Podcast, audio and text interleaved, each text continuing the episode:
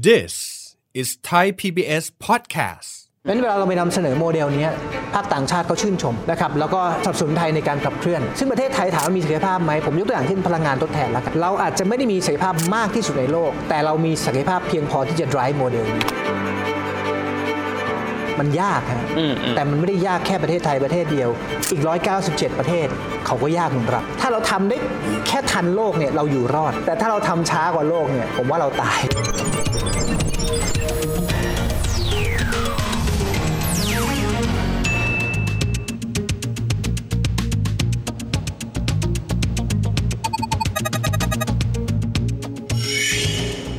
สวัสดีครับท่านผู้ชมครับยินดีต้อนรับเข้าสู่รายการเศรษฐกิจติดบ้านนะครับ วันนี้จะมาคุยถึงคำที่ต้องบอกว่า ใครก็ตามที่จะติดตามการประชุมเอเปกคำนี้พลาดไม่ได้เลย เพราะบ้านเรานั้นเป็นผู้นำในการที่จะนำเสนอตีมนี้นั่นก็คือ BCG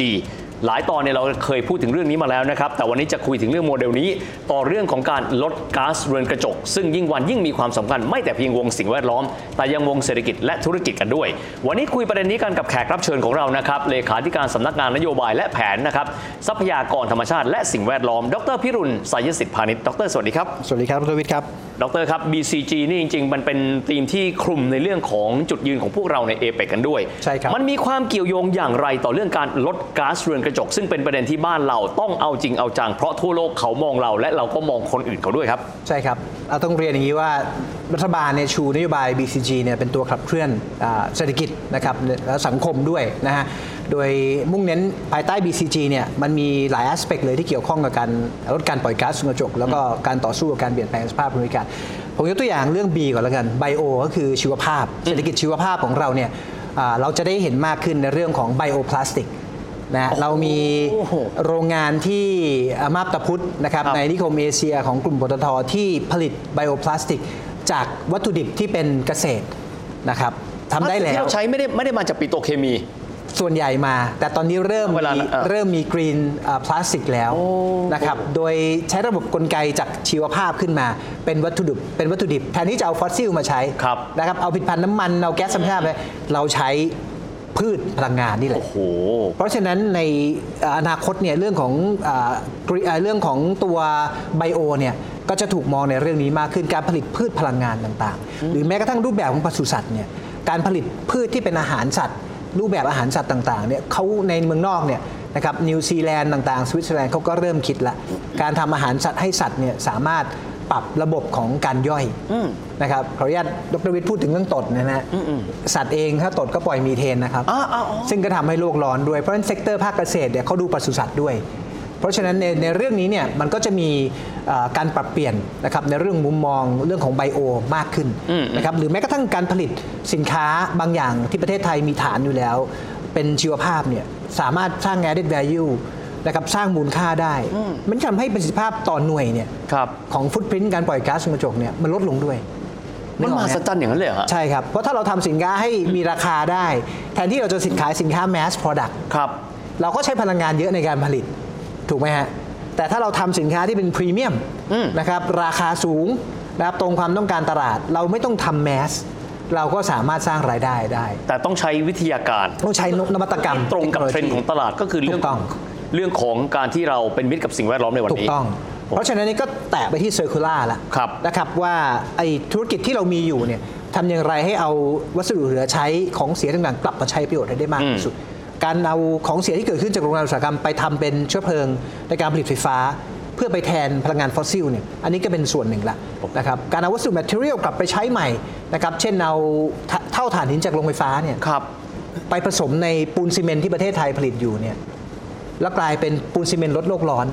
นั่นหมายความว่าพอเอาวัสดุทดแทนไปแทน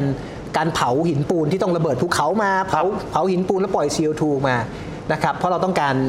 ปูนขาวคือแคลเซียมออกไซด์ออกมาอันนี้ต้องปล่อย CO2 นะฮะงั้นถ้าเราไปเอาวัสดุไปทดแทนมันได้นะครับโดยที่ค่าความแข็งแรงความทนทานของปูนซีเมนต์ในการสร้างสร้างสิ่งปลูกสร้างยังอยู่เนี่ยมันก็ลดการปล่อยก๊าซเรืนกระจกคือคุณได้สมบัติยังอยู่ แต่ใช้วัสดุที่ถูกต้องครับทำลายโลกน้อยลง ถูกต้องครับโอ้โหอันนี้ก็เป็น ส่วนที่เป็นเซอร์เ l ล r ส่วนกรีนเนี่ยแน่นอนครับเพราะว่าเราปรับเปลี่ยนหลายอย่างเนี่ยแต่มันนำพาประเทศไทยไปสู่เป้าหมายสูงสุดคือคาร์บอนนิวทรัลิตี้หรือ net zero มาเป็นการ GHG ทางคาร์บอนเนี่ยนะอืมยังไม่ได้ เราต้องลงทุนสีเขียวก็คือเรื่องพลังงานทดแทนครับนะครับต่างๆ การเปลี่ยนรูปแบบของ EV อืมนะครับจากรถสันดาปภายในไปเป็น EV ต่างๆ พวกเนี้ยก็ต้องเข้ามานะครับเพียงแต่ว่ามันก็ยังมีกลไกที่ต้องผลักดันอีกหลายเรื่องนะครับเพราะว่าเราเปลี่ยนเป็น EV ปุ๊บเราต้องถามว่า เรามีการเก็บผลิตแบตไหมนะครับอ๋อแบตใช้ได้นานไหมอืมมี charging station พร้อมหรือยังอืมๆระบบคนิเวศระบบหลายองค์นิเวศประกอบเลยนะครับ infrastructure มันพร้อมหมูลหรือยัง อันนี้ก็เป็นสิ่งที่เอ่อภาครัฐก็พยายามขับเคลื่อนอยู่ครับ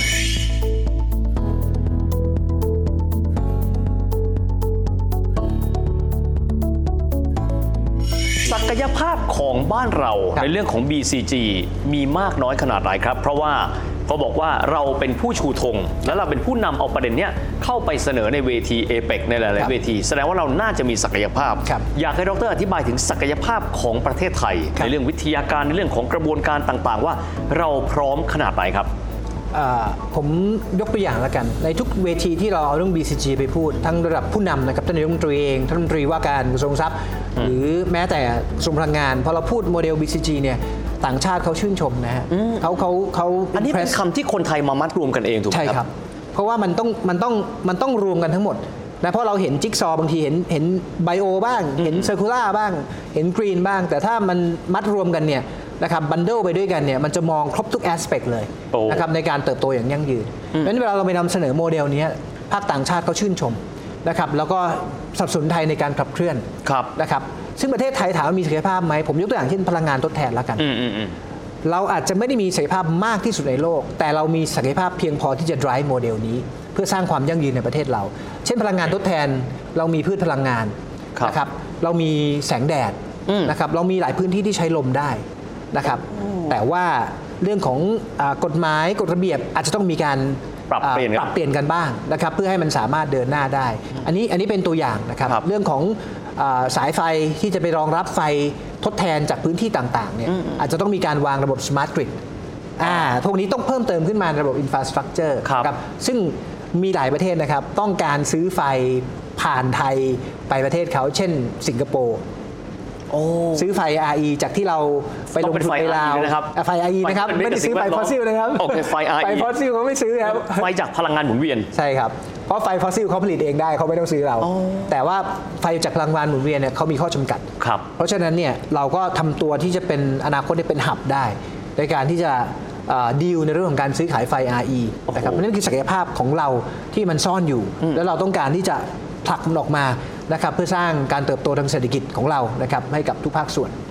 ดรมองว่าเรื่องของการลดโลกร้อน การลดก๊าซเรือนกระจกนะครับการตอบโจทย์เรื่องของความเป็นการถังคาร์บอนเน็ตซีโร่ก็ดี เป็นความท้าทายของเราหรือเป็นโอกาสครับ ผมเรียกว่ามันมีทั้งท้าทายและโอกาสโอเคครับไปพร้อม ๆกันนะครับความท้าทายนี่ผมยกตัวอย่าง มีคนถามคำถามนี้มากมายเลยว่า ตั้งเป้าหมายท้าทายแบบนี้เนี่ยมันจะเป็นปัญหาอุปสรรคในการพัฒนาหรือเปล่าการส่งออกสินค้าต้นทุนต่างๆ จะสู้เขาได้ไหมถูกนะครับอันนี้เป็นคำถามคลาสสิกเลยนะครับผมก็ตอบไปว่ามันมีความท้าทาย ภาครัฐไม่เคยบอกว่ามันง่าย มันยากฮะอืมอืมแต่มันไม่ได้ยากแค่ประเทศไทยประเทศเดียว อีก 197 ประเทศเขาก็ยากเหมือนเราโอ้ทุกประเทศเจอแบบเดียวกันหมด ทุกประเทศเขายากแต่ถ้เราไม่เหมือนเรา act now แต่ถ้าไม่เรแอคทำเดี๋ยวนานี้วมันจะทำให้ความท้าทายเนี่ยมันก็จะคิดเปลี่ยนกลายเป็นเบอร์เดน ภาระภาระฮะแทนที่มันจะเป็น opportunity มันความแตกต่างอยู่ตรงนี้เอง มันขึ้นอยู่ action ถ้าเราคิดตอนนี้ทำตอนนี้มองโอกาสไปข้างหน้าตอนนี้ ความท้าทายมันจะเปลี่ยนเป็นโอกาสครับแต่ถ้าเราทำช้ามันจะเป็นเบอร์เดนนะครับเพราะฉะนั้นสิ่งที่เราพยายามสร้างองค์การพยพทำงานร่วมกันมาภาครัฐเอกชนภาคประชาชนเนี่ยภาคการศึกษาการงานวิจัยเนี่ยก็คือผลักดันตรงเนี้ยออกมานะครับให้เราเริ่มคิดเริ่มทำได้เร็วนะครับผมเรียนดรวิทย์อย่างนี้ว่า ถ้าเราทำได้เร็วกว่าคนอื่นนะ opportunity นี่เปิดกว้าง เพราะตอนนี้เราสามารถดึงการสนับสนุนจากต่างประเทศเข้ามาได้อืมอืมนะครับ ถ้าเราทำได้แค่ทันโลกเนี่ยเราอยู่รอด เราอเอายู่รเราอดแค่ทันโลกเราอยู่รอดเราอยู่รอดโคแต่ถ้าเราทำช้ากว่าโลกเนี่ยผมว่าเราตาย เราตกโลกไป เราตกโลก เราน่าจะจบเหมือนโกดัก เหมือนโนเกียอะไรสมัยก่อนเนี่ยไอ้นั่นก็เหมือนกันเริ่มจากความไม่เชื่อในความเปลี่ยนแปลงครับนะครับไม่เชื่อในความเสี่ยง แต่เขาลืมคิดไปว่า ถ้าความเสี่ยงนั้นมันเป็นความเสี่ยงที่แท้จริงเนี่ย แล้วเขาไม่ได้คิดมาตั้งแต่ต้นเขาปรับไม่ทันครับเขาก็ตกเทรนด์ไปอืมอืมนะครับอันนี้ของการพัฒนาประเทศก็เช่นเดียวกันครับครับ ทีนี้มาส่วนของโอกาสกันบ้าง เพราะหลายคนมองบอกว่า ฟังฟังดูแล้วเรามีวิทยาการ เรามีอุตสาหกรรม เรามีองค์กรที่เก่งทางด้านวิทยาศาสตร์ วิทยาการอยู่เยอะพอสมควรครับมองว่าเป็นโอกาสขนาดไหนและสำคัญมากๆครับ supply chain ขององค์กรใหญ่ หรือว่าองค์คาพยพอย่างเช่น SME และภาคประชาชน สามารถร่วมเป็นส่วนหนึ่งของ supply chain ของ BCG ได้อย่างไรครับ ได้แน่นอนครับ ตรงนี้เนี่ยผมมองว่าพวกอ่าบริษัทใหญ่ๆเนี่ยเดิมเนี่ยเขาจะคิด supply chain เนี่ยในกลุ่มของเขาละในกลุ่มของเขาที่มีสายป่านยาวๆเนี่ยที่สายป่านยาวๆในกลุ่มของเขา แต่ผมว่าในอนาคตเนี่ยเรื่องของ BCG เนี่ยมันมัน crossing ไปมากกว่านั้นอืมผมเคยเรียนนะครับการลดก๊าซเรือนกระจกเนี่ยบางทีศักยภาพในแต่ละภาคไม่เท่ากันอ๋อ พลังงานขนส่งเนี่ยเราตั้งเป้าเยอะเลย แต่เกษตรเนี่ยนาข้าวเราตั้งเป้าน้อยอ๋อเพราะว่าเกษตรเนี่ยมีชาวนาอยู่ 18 18 ล้านคนครับนะฮะแล้วพื้นที่นาเนี่ยในพื้นที่ดินของประเทศไทยเนี่ยพื้นที่นาก็เอ่อประมาณสักเกือบครึ่งหนึ่งละนะพื้นที่เกษตรนะแล้วพื้นที่นาในครึ่งหนึ่งของพื้นที่เกษตรอีกโอเคคำถามจะลดก๊าซเรือนกระจกเยอะๆเนี่ยมันเกี่ยวข้องกับคนมากมายแล้วศักยภาพเขาอาจจะน้อย มันก็เลยต้องตั้งเป้าน้อย ทีนี้บริษัทใหญ่ๆเนี่ยถ้าตัวเองอยากจะ cross มา crossing มาช่วยทางภาคนี้บ้างเนี่ยครับมันจะทำให้การลดก๊าซเรือนกระจกเกษตรเพิ่มขึ้น ของเขาอาจจะมี margin ในการที่จะเล่นในเรื่องการลดก๊าซเรือนกระจกได้ผ่อนคลายมากขึ้นครับอันนี้ก็เป็นตัวอย่างที่เราต้องเข้าไปช่วยอาจจะข้าม sector ละนะครับครับในการสร้างกลไกขึ้นมาสนับสนุนกัน อันนี้เรื่องที่หนึ่ง เรื่องของภาคประชาชนเองเนี่ยอันนี้สำคัญนะครับเอ่อแน่ๆผมผมเรียนไปแล้วว่าต้องเรื่องของการปรับเปลี่ยนพฤติกรรมการใช้สินค้านะครับแล้วก็การติดตามภาครัฐต่าง ๆ ในเรื่องการใช้บริการสาธารณะ การเปลี่ยนรูปแบบนะครับอ่าเรื่องของอาสาธารณูปโภคต่างๆเนี่ยภาคเอกชนก็เป็นตัวผลักดัน จริงๆเป็นเป็นเป็นเป็นอ่าเป็น key driver นะผมมองว่าภาคประชาชนเนี่ยนะเป็น key driver ที่ทำให้ภาครัฐและภาคเอกชนต้องเปลี่ยนนะครับทีนี้ภาคงานวิจัยหรือภาคการศึกษาของประเทศไทยเนี่ยมหาลัยของเราเนี่ย ชั้นนำเยอะนะครับนะครับเราก็สพเองก็ทำงานร่วมกับมหาลัยหลายมหาลัย เพื่อพยายามให้โจทย์เรื่องของการเปลี่ยนแปลงสภาพพลังงาน เป็นโจทย์ที่เข้าไปสู่งานวิจัย ไปวิจัยกับภาคเอกชนครับแต่มันเป็น apply research งานวิจัยที่ทำเสร็จแล้วไปประยุกใช้ต์ได้ ถูกต้อง ไม่ใช่อยู่บนหิ้งแต่ว่าเข้าไปในห้าง ใช่ สร้างมูลค่าเพิ่มได้ด้วย ถูกต้องฮะนะฮะนี่คือสิ่งที่เรากำลังขับเคลื่อนอยู่ แล้วเรามีอ่างานวิจัยที่สนใจหลายอย่าง เช่น carbon capture and storage หรือ utilization โอเค อันนี้เป็นเทคโนโลยีหนึ่งที่ต้องเข้ามาในประเทศไทย ไม่ช้ากว่าปี 2040 ถ้าจะทำให้ประเทศไทยเข้าสู่ความเป็นกลางนะครับคาร์บอนได้ capture คือการดักเก็บคาร์บอนถูกต้องครับอย่างนั้นเหรอฮะ ดักเก็บคาร์บอนไดออกไซด์ สมมติโรงไฟฟ้าอืมๆเผาแก๊สธรรมชาติครับนะครับเสร็จแล้วก็ต้องมี CO2 ออกมาครับถูกไหมฮะก็เอาสารบางอย่างไปจับ CO2 ออกมา แล้วก็ไล่ CO2 ออกไปในแล้วก็อัดเป็นรูปของเหลว ขนส่งไปแล้วอัดลงไปใต้ดิน โอ้เหมือนพูดง่ายไปทิ้งถังขยะใช่เอาก๊าซซึ่งมันเป็นของเสียไปทิ้งถังขยะได้ด้วยต้องโอ้แล้วก็อัดให้มันเก็บอยู่นั้นเลยนะครับไม่ให้มันลีกออกมาอีกแล้ว อันนี้ก็คือวิธีการหนึ่งที่จะทำให้เรายังสามารถอ่า พึ่งพาพลังงานบางอย่างที่เป็นต้นทุนของประเทศได้ครับ แล้วเราก็สามารถไม่ปล่อยก๊าซเรือนกระจกได้ด้วยอันนี้ก็เป็นสิ่งที่เราพยายามผลักดันให้ประเทศไทยเนี่ยมีการศึกษาเรื่องนี้เยอะขึ้นนะครับกับกระทรวงพลังงานกับเอ่อทางปตทเอง กลุ่มปตทสพแล้วก็ SCG ทุกคนเนี่ยให้ความสำคัญเรื่องนี้หมดแล้วจะมาทำงานเอ่อด้วยกันภายใต้อนุกรรมการอืมที่ตั้งขึ้นมาเพื่อเรื่องนี้โดยเฉพาะครับขับเคลื่อนเพื่อประโยชน์ของทุกคนจริง ๆ ของภาคทุกภาคธุรกิจจริงครับๆนะครับเรื่องนี้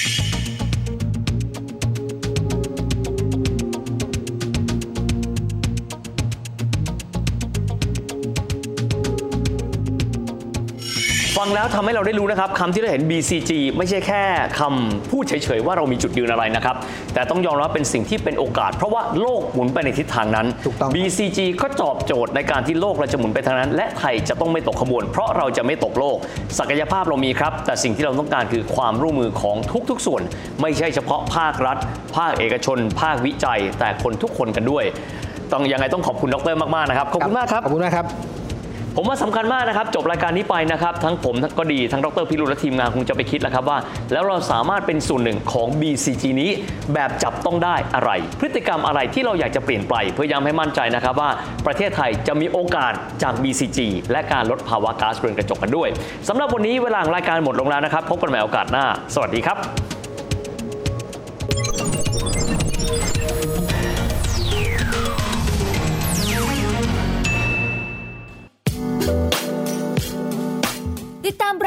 ติดตามรายการถางเว็บไซต์และแอปพลิเคชันของไทย PBS Podcast Spotify SoundCloud Google Podcast Apple Podcast และ YouTube Channel Thai PBS Podcast Thai PBS podcast. View the world via the voice.